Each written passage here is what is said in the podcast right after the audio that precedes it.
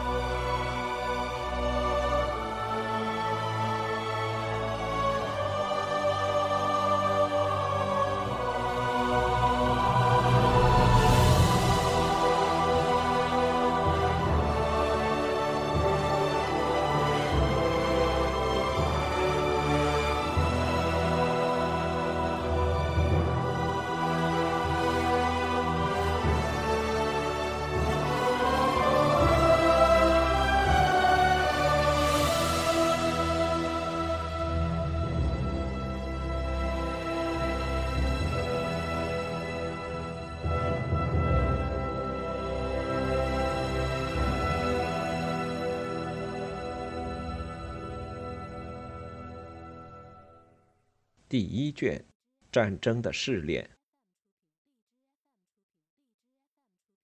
英格兰的政治已显示它在形式和本质之间所独有的特征。人世间治理的最好的领地，是富华萨对于英格兰的评价。英格兰国家的制度在表面上给人留有深刻印象。从十一世纪开始，这个国家就被作为一块单一的领土来统治。这里有一种高度发展的公共权威概念。在英格兰，国家的权力在理论上被认可，要远早于他在法国获得任何程度上的公众意见肯定之时；而在处理反叛者、间谍和叛国者时，英格兰国王诉诸国家审判和可怕的叛国罪处罚，也远早于他们在法国成为常见光景的时期。他们的权威不仅限于国王领地。或者他们自己的直属封城，还在原则上扩展至所有的地方和人群。普通法是全体英格兰共有的普通法。国王在西敏寺的法院和他的那些在各郡的巡回法院对所有自由人开放，而且一些事项还专门为他们保留。这其中包括关于自由保有土地所有权的民事诉讼。到目前为止，关于民事纠纷和不正当行为的最普遍的根源，以及大部分关于暴力犯罪行为的诉讼。这个国家的主要机构是中书院和财政署。当爱德华三世登上王位之时，他们已经以公认的形式存在了两个世纪，而且实现了较高程度的官僚化。中书院在英格兰如同在法兰西一样。扮演大部分政府运作时的秘书处角色，他的行政人员由一大群长期任职的、具有较强专业知识和团队精神的教师组成。他们中的很多人都会受到其中某一位大臣的庇护，生活在他的房间里，并从他那里得到制服、膳食以及住所等待遇。个别的文书还拓展了专门的职责和技术，比如在外交领域。少数人取得了具有一定影响力的地位。财政署是国家的审计部门，所有负责开销和征收的官员最后都被传唤至此申报账目。在这些庞大的政府机关中，并没有哪个与所谓的政治权谋相关联。他们从没有达到普遍深入的自主影响，或者像法国官僚机构的那种有着显著趋向的意识。他们的优点是一丝不苟、准确精密，而且不会比在这个信息交流缓慢的年代中所必须的状况更加臃肿。就像法国政府的主要部门一样，他们不得不变得越来越庞大，而且更加稳定。在一三三零年代的苏格兰战争期间，财政署被移至约克后，需要五十辆货运马车才能再次将它运回。这类搬迁没有再现。越国野外，离伦敦一英里之处，与近郊的花园和些许豪宅相伴，形成了一个围墙环绕的首府。修道院和王宫位于其中。在威廉·鲁弗斯的大厅里，文书们围绕在一张长长的大理石桌前，办理中书院的行政事务。他们的交谈声与位于几码之外的王座法院和民事诉讼法院中的那些同僚们的嘈杂声争相呼应。在另外两栋小建筑中，财政署在印有大块方格的桌布上编审他的账目，而这个部门也因此而得名。财政署的周围，一个不断扩展的郊区，为那些匆匆而过的律师、诉讼者和官员提供住房。政府的政治职能集中于王室内廷，它是一个可以移动的、时常变换人员的，无论国王在何地都能与之同宿的小城邦。在内廷里，国王有一支小规模的私人顾问团队，中书大臣是最重要的内廷官员。那些更有影响力的骑士和机要文书，则由国王挑选保留。他们都是因与他的友谊而获得这个位置的。当这个时代需要官僚等级中的下层专业人员以及外部的主教和贵族们时，这些人的意见是有价值的或令人敬畏的。他们的数量日益增长。在爱德华三世统治期间，这些人中的最后一类明显变得人数更多，而且更有影响。他在将这片庞大的土地卷入个人事务方面所做的贡献，远比其父亲和祖父的所作所为更为重要。即使在他的统治期间，无论如何，政府仍被一个紧密的私人团体领导，并依赖国王的个性和他的经历。国王的私人办公室与服饰库是行政部门的中枢，他负责颁发盖有玉玺的授权状。凭此启动中书院和财政署远隔而又正式的程序，使国王能够从他的帐篷中管理。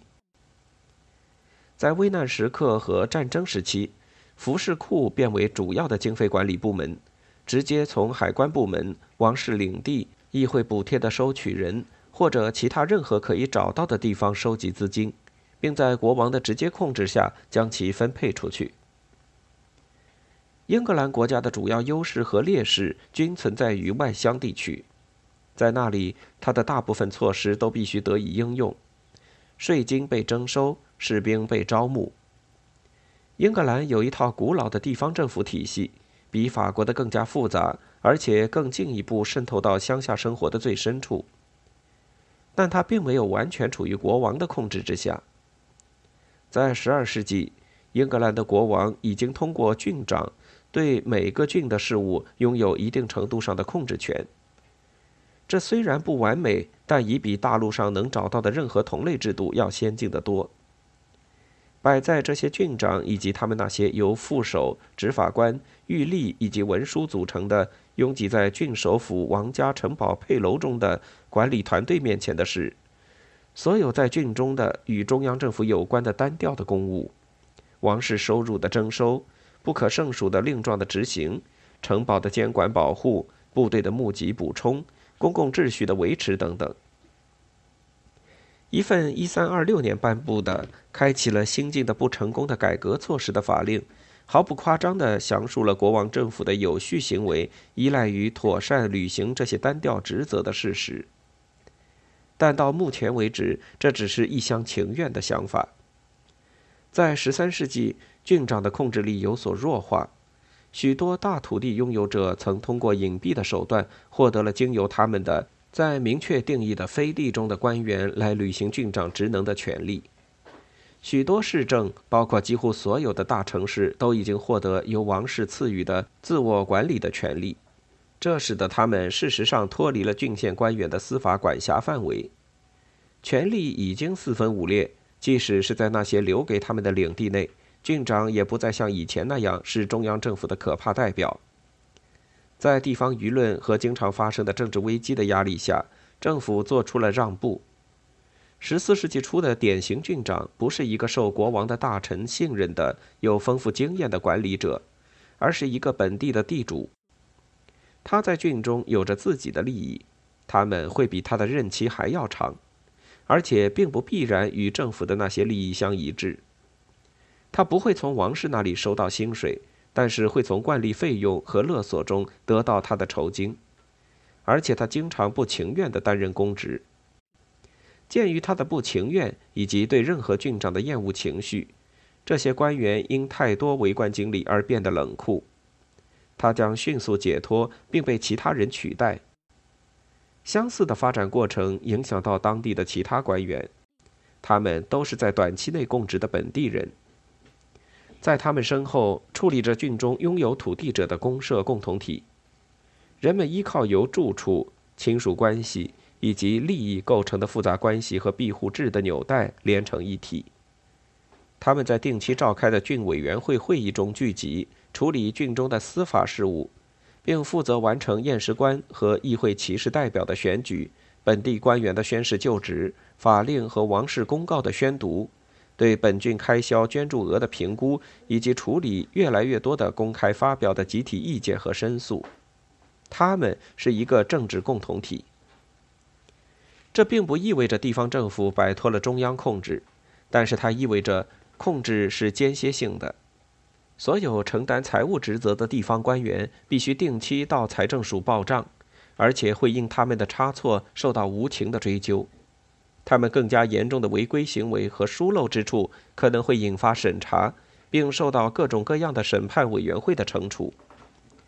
这些程序至多阻止了滥用行为的发生，他们并没有提升工作热情。英格兰的地方官员几乎不可能像法兰西君主制下的那些外省官员一样负担过重又热诚忠诚。然而，这种区别未必就是一个缺点。固然，英格兰国王的政府严重依靠地方公社共同体的支持，他的阻碍力量非常巨大。但他们能带给一个政府的支持力量也与此相当。如果他们认可这个政府以及其事业的话，在他们权力的最鼎盛时期，爱德华一世和三世能够从他们的臣民中得到比任何十四世纪法国政府得到的都要多。而另一方面，当爱德华二世在他的声望降到最低点后，几乎做不了任何事情。